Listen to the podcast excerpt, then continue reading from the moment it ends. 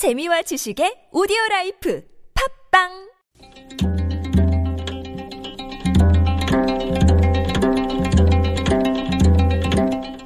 한문학자 장유승의 길에서 만난 고전 중국 전국시대 각국의 군주들은 백성에게 무거운 세금을 거두어 나라의 재산을 늘리고 군사를 길렀습니다. 부국강병만이 천하 통일의 지름길이라고 믿었기 때문이었습니다. 맹자는 반대했습니다.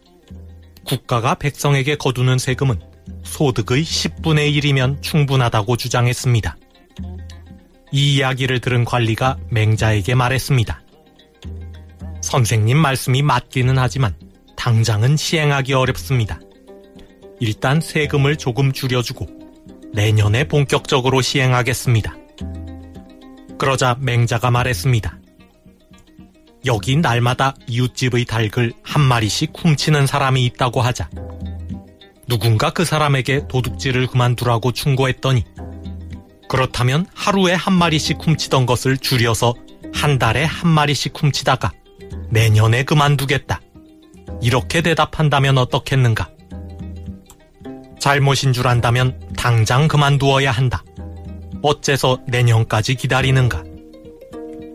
맹자 등문공 편에 나오는 이야기입니다. 잘못인 줄 뻔히 알면서도 즉시 바로잡지 않고 천천히 바로잡겠다고 하는 것은 하루에 닭을 한 마리씩 훔치던 사람이 한 달에 한 마리씩 훔치다가 내년에 그만두겠다고 하는 것과 다름이 없습니다. 잘못인 줄 안다면 즉시 바로잡아야 합니다. 천천히 바로잡겠다는 것은 핑계에 불과합니다. 내년까지 기다릴 이유가 없습니다. 여당이 대통령 퇴진을 내년 4월로 연기하기로 당론을 정한 상황에서 야3당이 오는 9일 탄핵안을 표결하기로 합의했습니다. 즉각 퇴진을 요구하는 여론 때문입니다. 잘못이 없으면 물러날 이유가 없고 잘못이 있다면 서둘러 물러나는 것이 옳습니다. 어째서 내년까지 기다리겠다는 것인지 알 수가 없습니다.